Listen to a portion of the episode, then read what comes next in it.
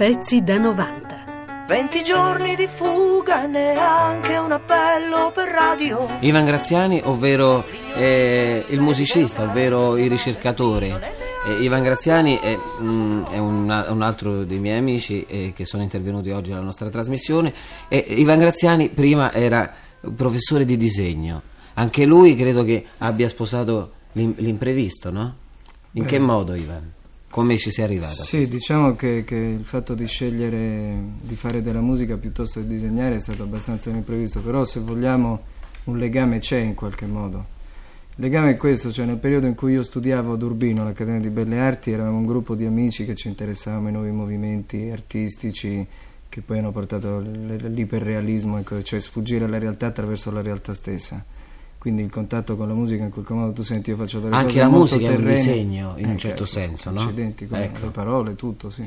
Soprattutto quando viene fatta con una certa serietà, diciamo, no? Diciamo che la chitarra è uno strumento un pochino più grande della matita o del, del pennarello o del pennello addirittura. Sì, però credo che arrivi anche forse più a tutti, sia più un, un mezzo immediato piuttosto che la matita. la musica ha eh. un potere di comprensione, al limite anche quando sembra ostico così all'ascolto, che è un potere di persuasione soprattutto che è importantissimo. Senti Ivan, quel disco che abbiamo prima ascoltato, è il tuo ultimo? No, eh, questo C'è è un- nell'interno del- dell'album Pigro, cioè normalmente di Pigro si, È si una conoscono- pigrizia. eh, sì.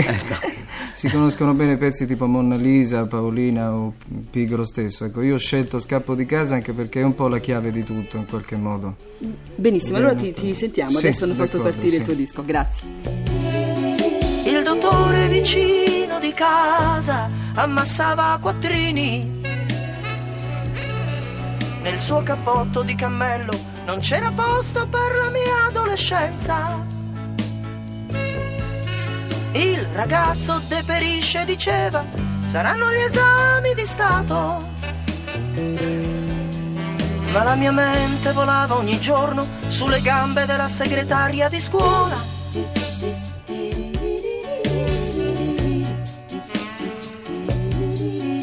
Venti giorni di fuga, neanche un appello per radio. E in questo bar sotto casa io mi bevo il mio cappuccino.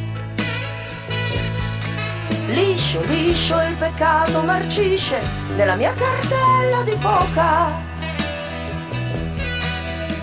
Fra le calze, le mutande, le scarpe e il dentifricio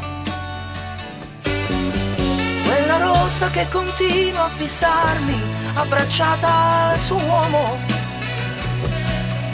Sarà così che il diavolo le cova nel ventre. Pezzi da 90. Pezzi da 90.rai.it